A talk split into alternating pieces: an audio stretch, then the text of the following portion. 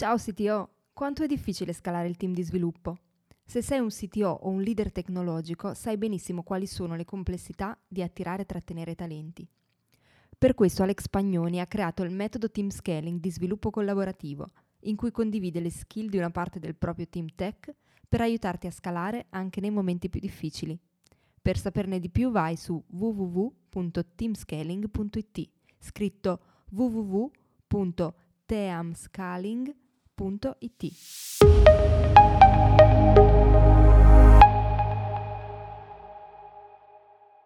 Quando dobbiamo affrontare la fase del monitoraggio del codice, ci sono due strade percorribili, molto diverse tra di loro. Quella dell'Infrastructure Driven Monitoring e quella del Code Execution Monitoring. Quali sono le principali differenze? E qual è quella migliore per il proprio prodotto? In questo sito lunch, Alex Pagnoni ne ha parlato con i membri della community del CTO Mastermind, attraverso casi pratici e racconti di esperienze dirette. Ospita anche Valerio Barbera, CTO di Inspector, partner del CTO Mastermind. Buon ascolto! Allora, intanto ciao a tutti. Um, l'argomento di oggi secondo me è molto interessante perché riguarda il tema del monitoraggio del codice. E, quando parliamo di monitoraggio del codice, possiamo intendere in vari modi, ma pensiamo a quello che è il normale tipo di monitoraggio che viene fatto, che è quello a livello di infrastruttura normalmente, no? Cioè noi in produzione verifichiamo il funzionamento di un sistema delle applicazioni tendenzialmente utilizzando tutta una serie di strumenti di monitoraggio che sono quelli forniti da sistemi cloud piuttosto che, che so, applicazioni tipo Datadog o simili, no? che però tendenzialmente sono un po' diciamo, più infrastructure driven. E questo tra l'altro lo vediamo anche dai risultati del nostro solito poll, dove effettivamente quello che è venuto fuori è che per la maggior parte il monitoraggio viene fatto utilizzando appunto tool di infrastruttura. Infatti questo del monitoraggio tramite infrastruttura è quello che è stato utilizzato di più, secondo questo poll. Poi il tracciare gli errori, chiaramente, monitorare l'uptime, molto monitorare anche le prestazioni, quindi le performance, e monitorare i log applicativi. Poi ci sono anche alcune risposte minori, affidarsi, eh, per esempio, log, eh, test funzionali con monitoraggio automatico del browser, eccetera, eccetera, anche se quello poi magari riguarda altre fasi. Però è chiaro che è un po' molto, diciamo, sbilanciato su eh, strumenti infrastrutturali. Invece, quando parliamo di monitoraggio del codice, ci riferiamo a un monitoraggio che avviene proprio all'interno del codice stesso. Ora, qual è il contesto? Il contesto è che nonostante ciò che eh, si fa in termini di investimento, di sforzi per portare avanti la qualità del codice, evitare problemi in produzione e così via, eh, purtroppo ancora capita che possano sfuggire degli errori per tanti motivi, delle anomalie, dei bug, e questi eh, purtroppo a loro volta nonostante anche questi monitoraggi possono essere intercettati prima dai clienti che non dal team stesso. E quindi è uno scenario questo che eh, bisogna cercare di evitare il più possibile. Chiaramente questi strumenti di monitoraggio infrastrutturali vanno in quella direzione, ma ci sono comunque dei casi che eh, fanno sì che comunque delle cose non vengano intercettate correttamente, che alla fine comunque si accorgono soprattutto utenti e clienti. Questo quando succede porta a danni di vario genere, da diciamo, reputazione, eh, richieste anche danni da parte delle aziende che hanno commissionato gli sviluppi magari a una realtà esterna o comunque tensioni interne con il team di sviluppo e sono situazioni che gli sviluppatori stessi ovviamente odiano, no? anche perché magari loro stessi vorrebbero avere la possibilità di mettere mano più direttamente su questo codice però appunto c'è da dire che spesso questi tool, queste tecniche, questi strumenti sono un po' più eh, nell'ambito di persone più IT, più cloud, più DevOps oriented, no? Quando magari eh, su questi tipi di competenze molti sviluppatori non hanno abbastanza possibilità di intervento e vorrebbero poter invece avere un intervento più diretto, no? È per questo che parliamo di monitoraggio del codice, cioè un qualcosa che può essere inserito direttamente all'interno del codice stesso, che consente agli sviluppatori di effettuare un monitoraggio, quindi una formula sicuramente diversa. Ecco. Quindi per questo eh, oggi ho invitato in particolare Valerio, che è proprio esperto di questi temi, eh, con il quale poi ho fatto anche una chiacchierata nel sito show dove abbiamo affrontato diverse questioni relative a questo mondo qui del codice di monitoraggio. E quindi passo la parola intanto Valerio per spiegarci un po' la sua visione e la sua esperienza in questo ambito qui, magari anche se ha qualche caso da, da raccontare, poi possiamo fare un po' di domande. Sì, Alex, ciao a tutti, eh, bentrovati. Eh, vi ringrazio per questo, per questo invito e per questo, per questo spazio. Eh, sì, beh, diciamo che questa visione in particolare sulla, sulla problematica del, del, monitoraggio è ovviamente una, un focus che è venuto fuori dalla, dall'esperienza mia diretta sul campo degli ultimi anni in quanto proprio CTO eh, di un'azienda che sviluppa una, una soluzione software proprietaria per eh, svolgere questo tipo di lavoro sul monitoraggio. Questa posizione in questi anni mi ha dato sostanzialmente l'opportunità di poter proprio incontrare e discutere con i team di sviluppo de, di aziende insomma, di tutte le dimensioni, di vario tipo, eh, proprio su queste problematiche, perché quello che noi vedevamo eh, era proprio che nonostante eh, tutti i soldi e comunque gli sforzi che si facevano internamente nei reparti T eh, per eh, monitorare l'andamento del, de, de, degli asset software, eh, nonostante questo, diciamo, i clienti nella stragrande maggioranza dei casi erano sempre i primi in realtà a segnalare i guasti e i malfunzionamenti. E gli strumenti di monitoraggio venivano utilizzati come un supporto post segnalazione eh, diciamo del cliente. E a causa proprio di questi problemi tecnici abbiamo visto aziende comunque infilarsi in situazioni disagevoli sia con i clienti ma sia anche internamente rispetto ai eh, vari team, alle varie figure interne delegate allo, allo sviluppo e alla manutenzione delle piattaforme. Da questo approfondimento è venuta proprio fuori questa visione che è un po' poi anche eh, un'attività professionale che io in questo momento personalmente, proprio come CTO, sto iniziando a portare avanti e che mi ha poi portato anche a eh, chiedere insomma la partecipazione alla community del CTO Mastermind per condividere con altri, con altri professionisti, con altri miei colleghi sostanzialmente questa visione che sto costruendo di questo problema e confrontarmi apertamente proprio con, con, con voi, cioè la separazione fra il eh, team eh, delegato alla gestione del, della parte infrastrutturale eh, delle piattaforme, dei software, dei prodotti, rispetto al team che invece si occupa proprio dello sviluppo applicativo, cioè del codice.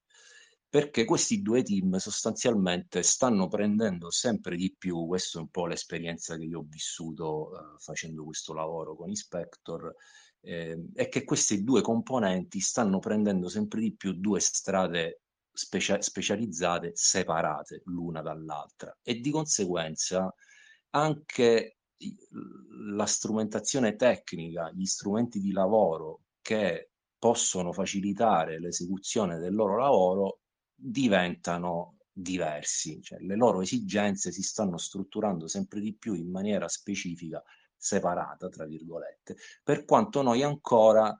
continuiamo in maniera generica a infilare nella stessa categoria, nello stesso calderone, queste due componenti, T-Operation e lo sviluppo applicativo. Mi è capitato di recente, questo è anche un, un aneddoto che ho, avuto modo di raccontare pure Alex durante la chiacchierata che abbiamo fatto al CTO Show, eh, di un'azienda con cui facemmo questa valutazione eh, che aveva investito 2 milioni di euro per dotarsi di questa piattaforma di monitoraggio eh, di tutta, per monitorare tutte le infrastrutture dell'organizzazione basata su Dynatrace e, facemmo questa call tecnica in cui vennero coinvolti ovviamente tutti i responsabili del, dei reparti IT tecnici e in pratica gli sviluppatori, i responsabili dell'area sviluppo applicativo con il responsabile dell'area ecco, IT Operation, che era quello delegato all'utilizzo di questa piattaforma, si, stavano, si incontravano proprio in quella call per la prima volta dopo non so quanto tempo che lavoravano nella stessa azienda insieme. È chiaro che a queste condizioni il monitoraggio della parte infrastrutturale praticamente non serviva di supporto agli sviluppatori software. Quindi il tema che io lancio proprio in, anche a voi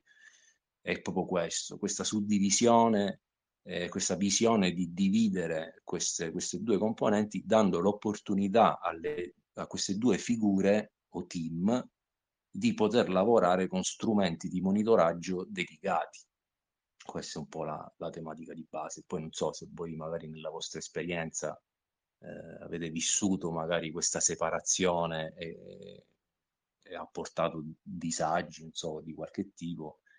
o avete esperienza proprio sull'utilizzo di queste, di queste piattaforme? Uh, Valerio, allora um, capisco perfettamente perché ci sia questa, questa divisione, anzi um, nel mio caso è abbastanza normale che ci sia questa divisione, nella mia esperienza, diciamo, è abbastanza normale che ci sia questa suddivisione. E, tra l'altro, per i progetti che seguo io, clienti che seguo io, eh, si usano anche tool differenti, come un po' forse accennavi te. Cioè per l'infrastruttura, magari io lavoro soprattutto su AWS, usiamo CloudWatch, mentre gli applicativi mh, si utilizzano altre tipologie di, di, di, di, sistemi di login. Mi viene in mente chi lavora sui container usa FluentD o FluentBit Mm, però ne usano anche altri, non, non, non solo questi. Mm, devo dirti che eh, per quello che ho visto io, l'unico punto di raccordo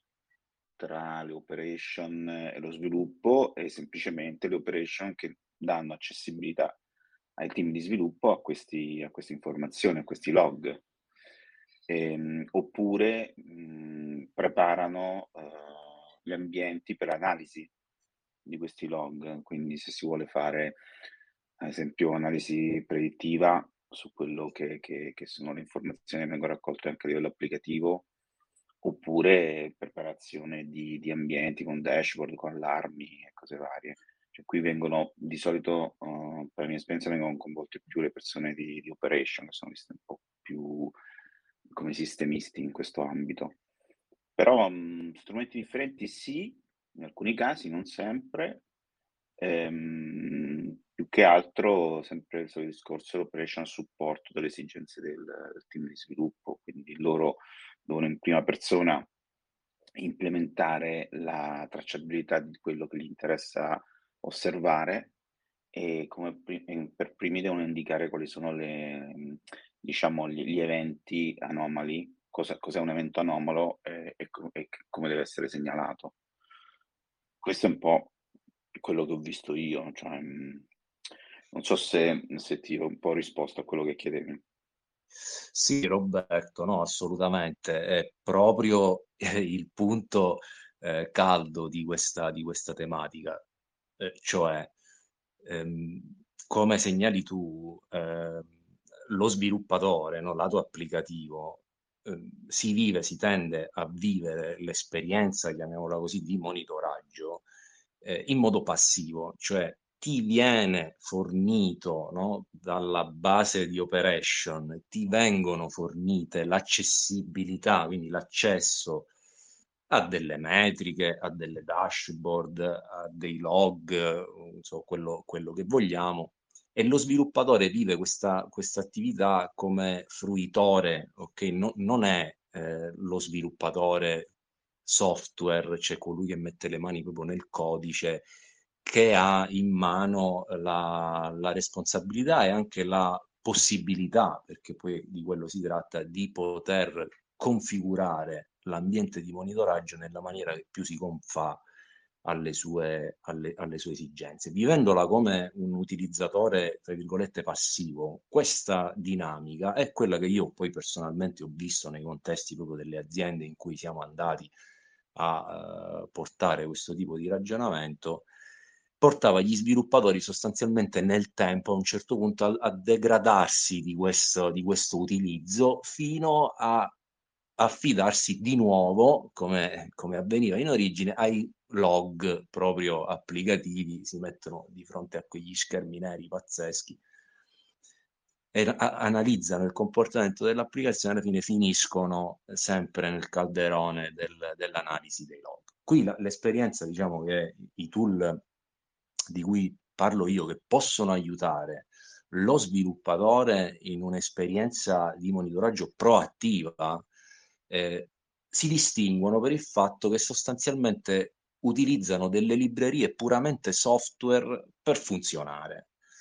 Faccio un esempio banale, perché poi al di là di quello che può essere la soluzione che, che abbiamo poi messo sul mercato noi, è una tematica che si, che si, risolve con tanti strumenti differenti. Per esempio, Sentry, non so, magari molti eh, lo conoscono già, che esegue, è uno strumento che serve solo per l'analisi eh, degli errori, delle eccezioni che vengono scatenate dall'interno del codice. Ecco, Sentry, nonostante chi ha il servizio eh, da parte di Operation, ecco come dici tu, ha l'assistenza dell'Operation nel fare il monitoraggio, l'eccezione sarebbe in grado di monitorarla comunque in autonomia, ma il fatto che lo sviluppatore abbia una libreria software a disposizione che è installata all'interno della propria applicazione diventa anche, come tutte le librerie che utilizziamo per sviluppare le nostre applicazioni, diventa anche un tool di supporto allo sviluppo, cosa non possibile quando questo lavoro viene delegato a un team esterno sostanzialmente. Si finirebbe per avere interloquire, diciamo, avere l'esigenza di dover dialogare con questo team esterno, con questa componente esterno, che è un processo lento per natura. Non so se questo scenario eh, si rispecchia nella tua esperienza. Quindi se, se capisco bene, mh, mm, grazie a queste librerie tu dai il controllo di cosa, come e quando eh, vengono registrate determinate cose all'interno dell'applicativo. Mm, so sì, guarda, allora, la, la, la, tematica è, è, è, proprio questa, cioè ehm, mm-hmm. lo, lo, sviluppatore, lo sviluppatore eh, software, cioè quella che potrebbe essere identificata, che spesso, questa è pure un, un'attività di consulenza che mi sono trovato a fare spesso, ehm, la, quella che potrebbe sembrare una feature tecnica dello strumento di monitoraggio, no? Sentry rispetto a una piattaforma di queste note che, che partono dall'infrastruttura. No? Il fatto che quello funziona soltanto con una libreria puramente software rispetto a quell'altro strumento che funziona con le librerie lato server. Questa che potrebbe sembrare una feature tecnica, una caratteristica semplicemente tecnica e poi alla fine nella sostanza non cambia niente noi stiamo segnalando ai team di sviluppo, comunque ai responsabili che invece questa cosa cambia totalmente l'esperienza dell'utilizzatore, che è proprio lo sviluppatore piuttosto che l'ingegnere dell'IT operation,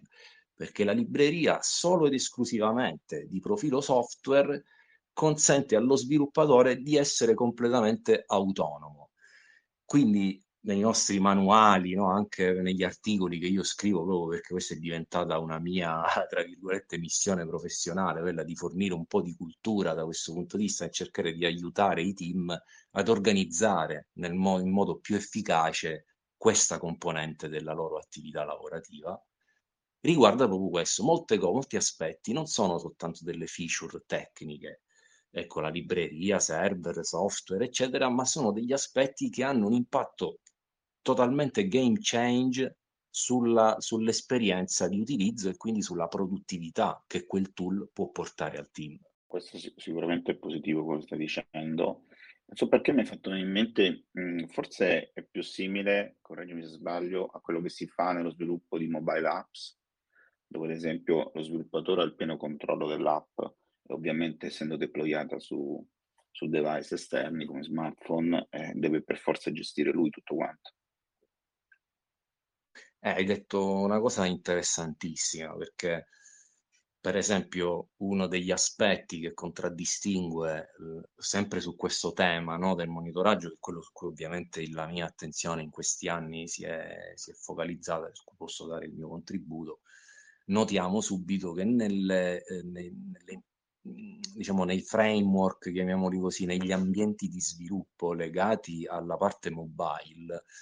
ci sono, c'è un forte sviluppo di quelli che sono gli strumenti di crash reporting, che sono addirittura integrati molto spesso anche nelle piattaforme distributive delle app, quindi nel Play Store piuttosto che nel, nello store della Apple o nei, nelle piattaforme di sviluppo proprietarie da Google eh, ad altri. I sistemi di crash reporting perché sono dedicati, sono proprio una componente, tanto il monitoraggio eh, ormai è una componente dell'attività quotidiana che tutti quanti noi, sia sviluppatori, operation, chiunque, è una componente del nostro lavoro quotidiano, per cui è necessario iniziare a pensare a come ottimizzare questa componente del lavoro quotidiano perché in quanto tale se la ottimizzi il beneficio no, nell'arco de- del tempo può ritornarti indietro in maniera molto sensibile. Nello sviluppo mobile questa attività, anche in termini di strumenti tecnici di lavoro a supporto dello sviluppatore, è sicuramente più evidente di quanto non, non sia attualmente la differenza e quindi gli strumenti dedicati tra sviluppatori e operation. Chi lavora nel mobile ha diverse opzioni a, a supporto che sono specificatamente progettate per il suo contesto. Sì, infatti, non... qui immagino che un po' si sta, sta avvicinando quel concetto, lo, lo portiamo, diciamo, tu specialmente se vuoi portarlo molto più, in maniera molto più preponderante anche sullo sviluppo di applicativi che girano su, su server o, o, su desktop in generale. Um, questo è assolutamente una cosa valida. Tra l'altro non penso che ci siano problemi da parte di Operation, non so se tu hai mai trovato qualcuno che ti, di Operation che ti ha ostacolato su questa filosofia, perché ehm, dare um, autonomia più possibile allo sviluppo nel poter fare troubleshooting o semplicemente monitorare performance, no? non necessariamente problemi, è sicuramente un obiettivo anche per l'operation, perché comunque poi quando ci sono problemi diciamo che vengono coinvolte, certe volte hanno di fronte una, una, una black box, non sanno esattamente come funziona eh, e cercano di capire da, da, dei segnali esterni un po' cosa, cosa, cosa, c'è che non va, però se lo sviluppo ha già dei, uno strumento molto flessibile, molto potente per poter capire esattamente come si sta comportando il proprio applicativo e addirittura cambiarne le caratteristiche, le possibilità per poter avere maggiori o meno informazioni, dipende dai casi, è sicuramente una cosa molto positiva, ottimo lavoro. Cioè, sono, sono affascinato da questo argomento. Molto, ti, ti, ringrazio, ma eh, veramente avrebbe, avessero tutti questa flessibilità. In realtà te, te lo, lo, dico con molta eh, trasparenza e poi alla fine è l'esperienza pratica. Eh, la, da parte di Operation, allora un concetto, diciamo, una, una strategia nuova, no? Inizialmente, quando se non ci vai coi piedi di piombo, eh, noi ingegneri siamo un po', dico schizzinosi, però bisogna sempre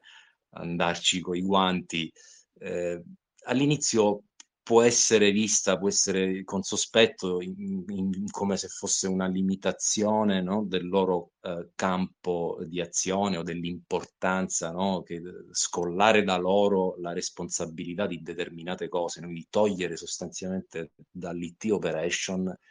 togliergli di dosso gli sviluppatori perché ecco la tematica in fondo è proprio questa, cioè smettere di farli litigare per configurare le cose, per eh, mantenere insomma lo stato delle piattaforme e soprattutto quando poi arrivano gli errori sul serio, ecco lì in quel caso io personalmente ho assistito ai peggio casini proprio fra team interni. Quindi all'inizio mh, la parte di operation non sa bene come, come vedere, con che occhio prendere questa cosa. È importante da questo punto di vista essere sempre espliciti del fatto che non è una limitazione dal, sul, sul, sulla loro attività, eh, perché sostanzialmente qui non si parla di una soluzione, di soluzioni sostitutive, cioè non si tratta di mettere gli sviluppatori in condizioni di, fa- di svolgere questo task lavorativo in modo autonomo, quindi senza dipendere da altre componenti o da altri team, non significa togliere che non c'è più bisogno del, della parte di monitoring lato sistemi. Al contrario, se vogliamo suddividere diciamo, l'azienda in aree di competenza, ogni area di competenza ha i suoi strumenti di monitoraggio, sales e marketing, eh, amministrazione, IT operation e software development. Ora, di solito l'errore qual è? Chi magari sta più in, a livello più alto tende a prendere queste due componenti, IT operation e software development, e considerarle un'unica area tecnica. Ok?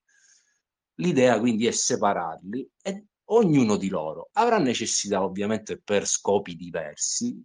di monitorare, di eseguire questa componente come altre con degli strumenti di lavoro dedicati. Quindi in realtà non è una, non va vissuta diciamo come una limitazione dell'area, dello spazio di lavoro eh, lato OPS, eh, ma anzi come il beneficio di togliergli sostanzialmente gli sviluppatori dal, dal fiato sul collo. Beh, sì, capisco il, um, che si può commettere l'errore di pensare che c'è una soluzione per tutto, però questo fa parte della maturità delle aziende. Eh, cioè, è abbastanza cioè, un errore che possono accadere chi non entra, non conosce il dettaglio di quello che si sta facendo a livello di operation, a livello di sviluppo. Sul conflitto, allora, delle operation che possono creare problemi, diciamo, che possono fare affermazioni, come hai detto te prima, che si sentono escluse, sono sicuramente operation di vecchio stile.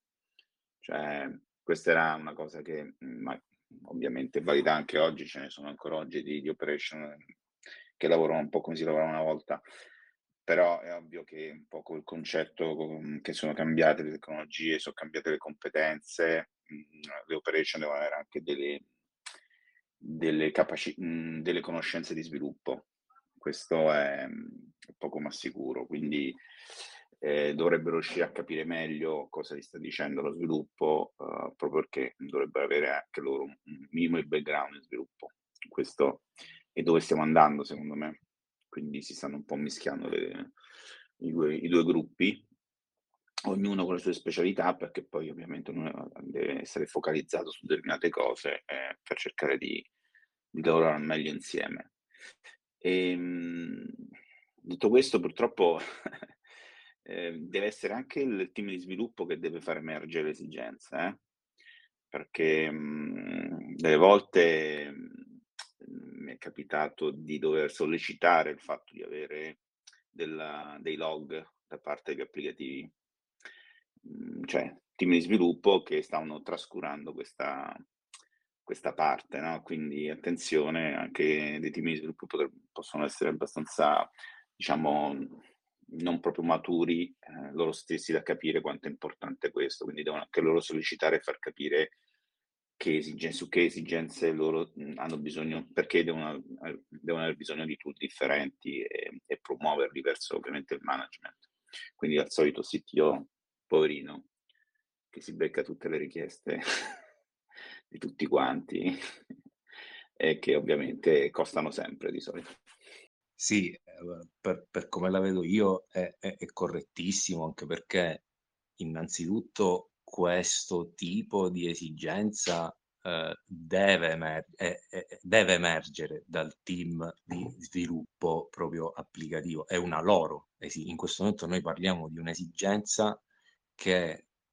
almeno questo è stato poi la spinta mia in termini proprio di attività professionale che mi ha portato in questa direzione. Io ho potuto vedere che gli sviluppatori, la parte ecco, di sviluppo software applicativo,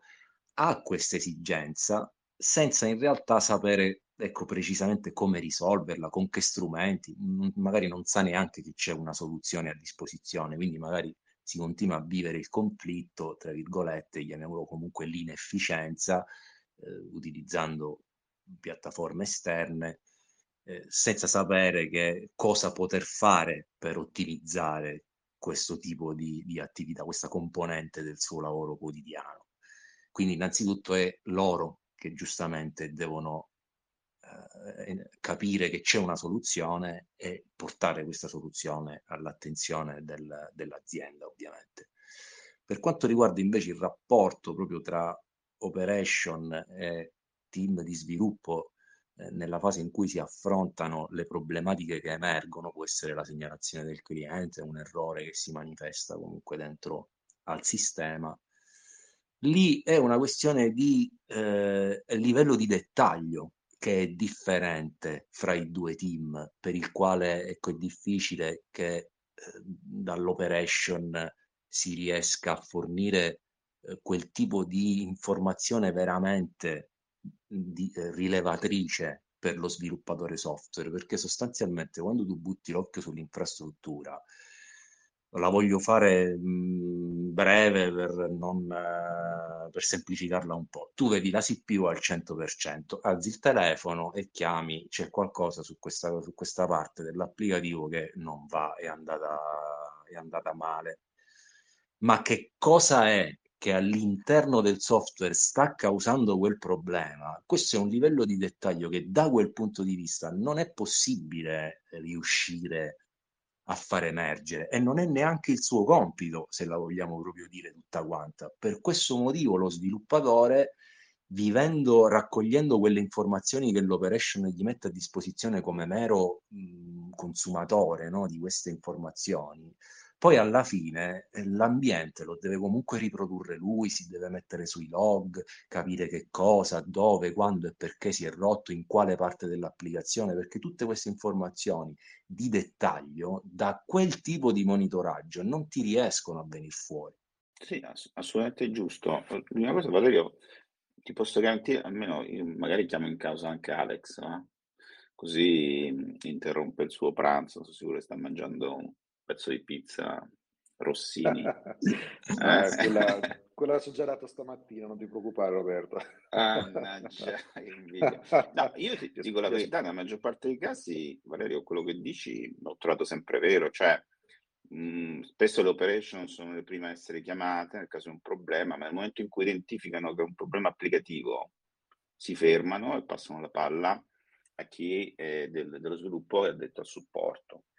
generalmente si chiama livello 3 o livello 4 quando viene passato lo sviluppo. Eh, I primi due livelli sono proprio mh, mm, più alti, eh,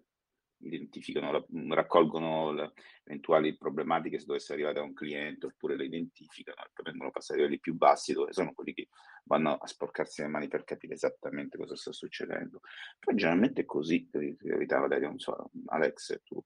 cosa dici? Allora, diciamo che questo qui sicuramente è un modo ormai, diciamo, classico, tradizionale sicuramente di gestire le cose e tuttora è impostato così in moltissime realtà. Diciamo che quelle che nascono diciamo, più nativamente appunto come cloud oriented, no? dove magari fin dall'inizio si usano anche strumenti, servizi cloud anche a livello proprio di codice, quindi utilizzo di Lambda piuttosto che direttamente di, di altre caratteristiche fornite dalle piattaforme PaaS, IaaS, eccetera, cambia un po' il modello di operations in cui sempre di più è anche il team di sviluppo a occuparsi delle, di una buona parte dell'operation stesse. Chiaramente rimane una parte importante di eh, gestione dell'infrastruttura, ma in modalità diversa, cioè pensiamoci, buona parte delle infrastrutture che ad esempio noi creiamo su AWS piuttosto che sulle altre tendono ad essere tutto sommato piuttosto, piuttosto stabili. Quindi anche i sistemisti, DevOps Engineer, CloudOps Engineer classici sono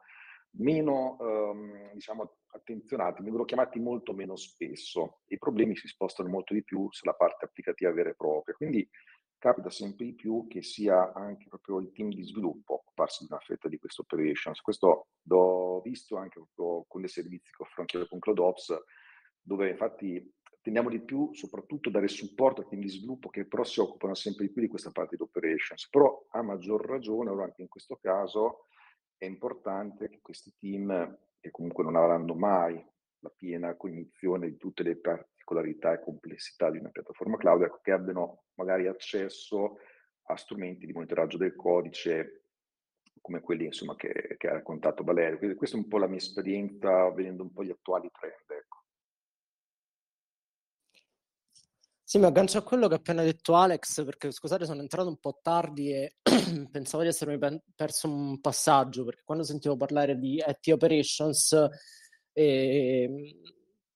sono arrivato poi a capire che effettivamente non stavamo parlando proprio di una implementazione vera e propria del paradigma DevOps, nel senso che quello che ha descritto ora Alex è un approccio molto molto più orientato a, alla cultura DevOps, in cui alla fine sviluppo, programmatori e operations finiscono per essere un unico team, di conseguenza operations deve necessariamente conoscere qualcosa lato sviluppo e viceversa. Vi do giusto uno spaccato di, di, di cosa abbiamo fatto in Casavo nel, nel nostro caso, tant'è che quando noi utilizziamo il termine operation, IT operations in Casavo non andiamo neanche più a definire quella che è la Product Development Organizations, nel senso che noi la parte di sviluppo di prodotto tecnologico l'abbiamo praticamente staccata dalla parte di IT Operations, che invece è quella parte che si occupa dell'infrastruttura, fatemi dire più dell'ufficio, quindi wifi, firewall, cyber security dell'ufficio e così via. La parte di sviluppo di prodotto tecnologico ha le sue figure di platform engineers, che poi ad oggi chiamiamo tutti comunque product contributors, ma ovviamente che hanno più competenza sulla parte verticale di infrastruttura, piattaforma, e che sono quelle persone che portano poi nell'azienda la cultura DevOps, che vanno a costruire l'infrastruttura in modo comunque più dinamico, cioè ad oggi c'è il paradigma dell'infrastructure as code, quindi anche loro comunque quando vanno a creare ad esempio l'infrastruttura terraformata vanno a scrivere codice. E non è sempre banale, eh, perché anche lì poi, cioè uno la fa sempre semplice quando parla di queste cose, ma in realtà non è per niente banale perché anche lì poi ci sono spesso un po' di divergenze tra sviluppatore e chi ha invece il verticale di infrastruttura. Però quello che abbiamo visto è che nel tempo, se si riesce poi a impostare il gruppo in un certo modo, dare anche una certa autonomia, c'è questa compenetrazione di eh, skill diverse che effettivamente porta ad avvicinare queste, questi due team e a non far vedere più IT Operations come qualcuno a cui chiedere un servizio, che è un po' la cosa che funzionava poco eh, in alcuni modelli. Alle volte, devo dire, alle volte succede ancora, eh? alle volte succede ancora, infatti poi lì secondo me deve essere il CTO, l'engineering manager bravo a intercettare quando sta succedendo questa cosa e a ricordare che non si sta più lavorando in quel modo lì. Però ecco, probabilmente questa compenetrazione, se riesce, potrebbe essere un po' la chiave poi.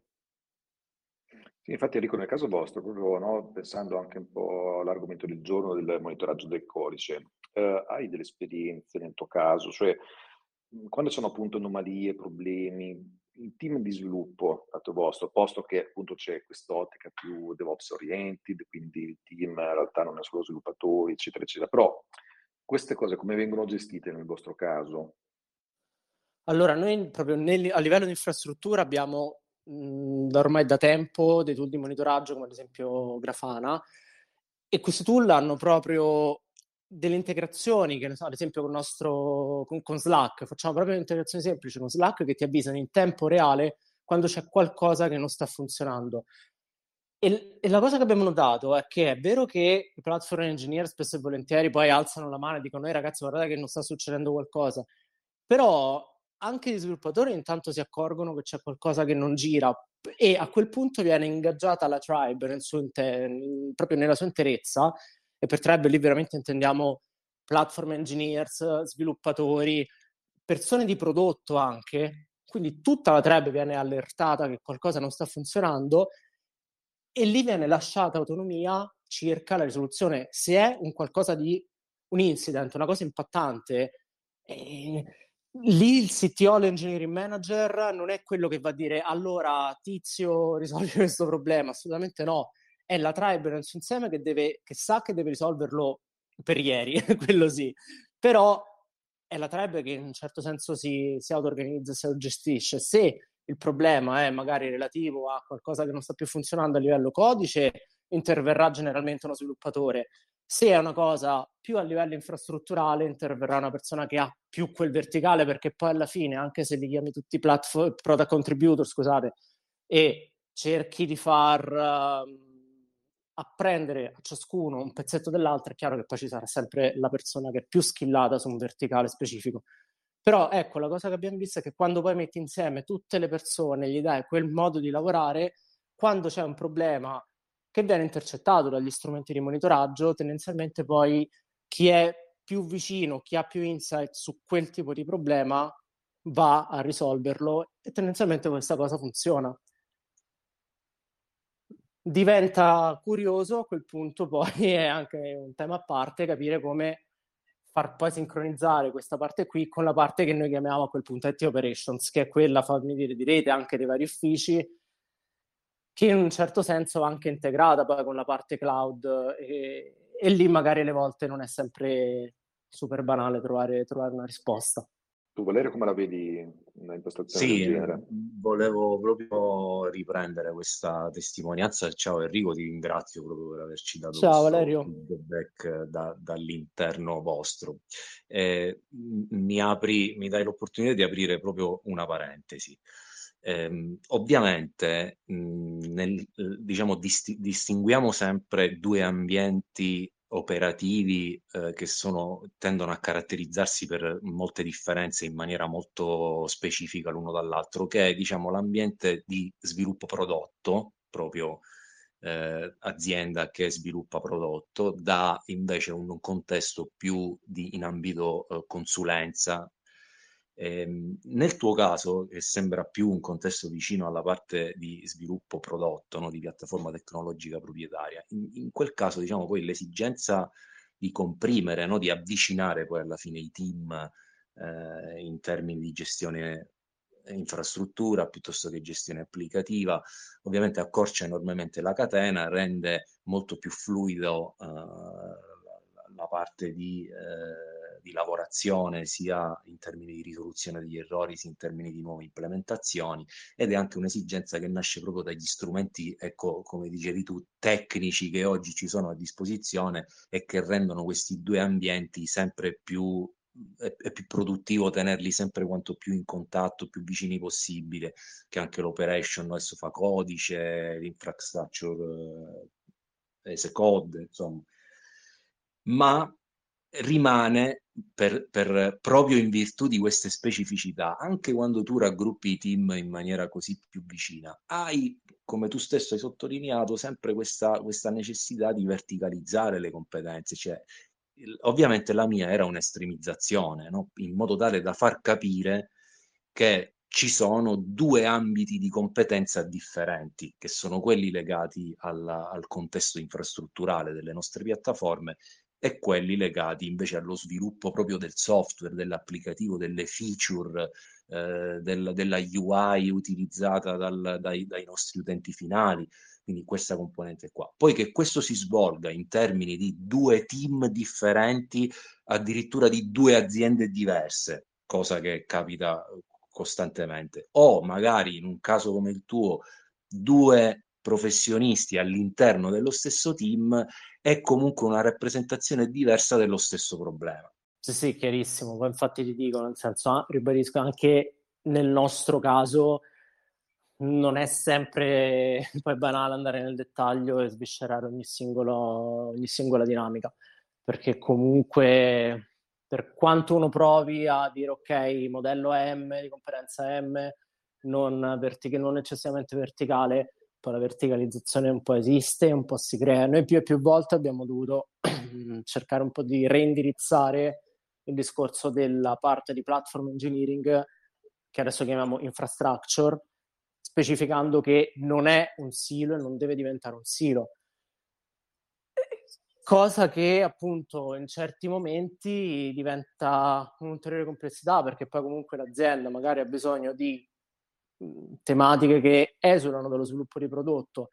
e che richiederebbero però le competenze che ad oggi sono nella parte di infrastructure, ma non c'è un vero e proprio team di infrastructure, no? C'è anche un po' quella, quella dicotomia della serie, ok, non abbiamo un team infrastructure perché di fatto abbiamo solo i team di sviluppo di prodotto tecnologico, ma quindi poi quando c'è bisogno di un qualcosa a livello infrastrutturale a chi chiedo? Quindi sì, sono, sono poi comunque delle complessità diverse che si generano e mi rendo conto che in altri ambienti magari diventa ancora più complesso gestirle. Eh, guarda, un altro trend che in questi, in questi anni mi ha suggerito proprio questo tipo di visione è stato anche legato al fatto di vedere, proprio interagendo con le aziende del mercato, che eh, stanno nascendo molte divisioni eh, all'interno magari di quelle che inizialmente erano le classiche software house, no? chiamiamole così, aziende di, eh, che forniscono servizio eh, di consulenza, sviluppo, eccetera, all'interno di queste realtà stanno na- nascendo delle divisioni anche ecco, tra i brand eh, partner del CTO Mastermind. Abbiamo Accelerant, Cloud OPS, che stanno nascendo proprio queste divisioni che si specializzano solo sull'assistenza e sulla, eh, sulla componente infrastrutturale lasciando sempre di più ecco, le aziende, perché poi alla fine lo sviluppo del codice, la parte applicativa, no? è sempre più sentita eh, come una componente in cui si tende a tenere più l'ownership da parte delle aziende, perché poi sostanzialmente ciò che i nostri utenti an- vanno effettivamente ad utilizzare, no? mentre l'infrastruttura viene vista come più un aspetto tecnico interno tante volte, per cui si separano, ecco, nasce la separazione fra due, fra queste due componenti, la parte software che rimane dentro l'azienda e la parte invece infrastrutturale che magari ci si fa aiutare da qualcuno dall'esterno e in questo caso diventa ancora più marcata questa, questa problematica. Bravissimo Valerio, hai toccato proprio un tema fondamentale perché poi noi un po' da tecnici ce la cantiamo e ce la suoniamo e diciamo sì, vabbè, l'ideale sarebbe quello, sarebbe quest'altro, però poi c'è anche un tema puramente aziendale di anche soltanto di costi, cioè quanto mi costa ad oggi riuscire a trovare, tenere in azienda, formare delle persone esperte in infrastruttura e qual è il ritorno sull'investimento che ho rispetto che magari a far gestire tutto fuori o comunque buona parte in outsourcing, se la parte sull'infrastrutturale e far gestire il codice agli sviluppatori interni. Ma questi sono i ragionamenti da fare. Io guardo, io ti dico, io poi in questi anni, almeno per l'esperienza che sto vedendo, sto anche quando sento appunto anche riguardo alla cultura DevOps, ma anche quelle che poi sono uscite dopo, tipo il DevSecOps, resto sempre con la mente, provo a restare almeno con la mente molto aperta, nel senso che sulla carta poi funziona tutto, nella pratica sono comunque culture in continua evoluzione, approcci in continua evoluzione che poi si sposano bene in alcuni contesti e in altri magari non, non, troverebbero proprio ambiente, un ambiente adatto. Cioè, immagino soltanto un'azienda che già ti chiede magari riduci i costi il più possibile del personale interno, manda fuori tutto quello che può mandare fuori, tirar su, de, cioè mettere dentro persone skillate magari in Kubernetes che sanno metterti a terra e gestire un'infrastruttura, beh, ce ne vuole poi eh, anche, anche, a tenerle, soprattutto su, anche nel contesto italiano, insomma. Sì, poi la, la, ecco, questo tipo di problematica anche proprio tecnica, di competenze, di skill, è ciò che probabilmente sta spingendo a questa separazione sempre più marcata. Il mio, il mio consiglio, ecco, poi dal punto di vista proprio sempre del problema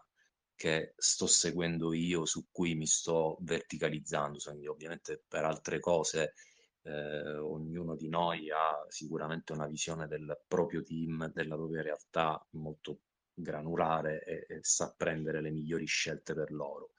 In termini proprio del monitoraggio, io invito tutti a eh, riflettere sul fatto che queste due componenti di, anche di skill e di competenze che si verticalizzano all'interno delle nostre aziende, volente o nolente,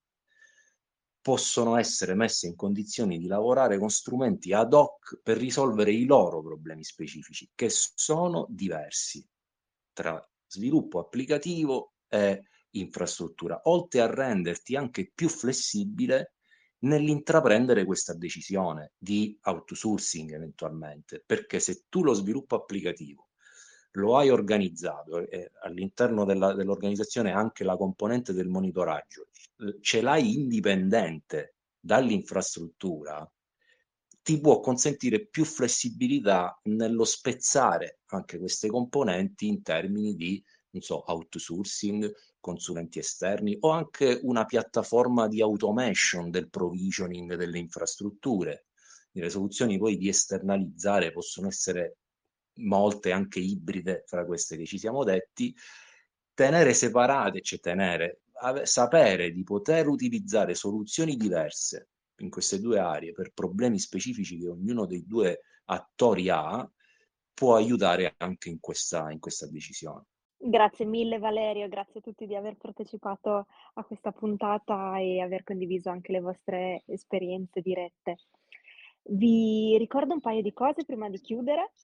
il fatto che nelle prossime settimane pubblicheremo sul blog del CTO Mastermind un articolo proprio sul tema del code monitoring scritto da, da Valerio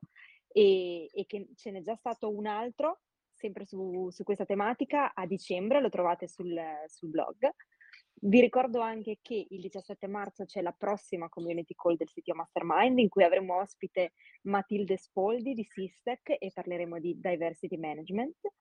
E vi ricordo anche che sul sito su Slack c'è un sondaggio che riguarda gli eventi fisici, i prossimi eventi fisici della, della community e quindi potete indicare la vostra preferenza in termini di città. Grazie a tutti e a presto. Ciao, ciao grazie a tutti. Ciao, ciao grazie a tutti. ciao. ciao. ciao. ciao. ciao.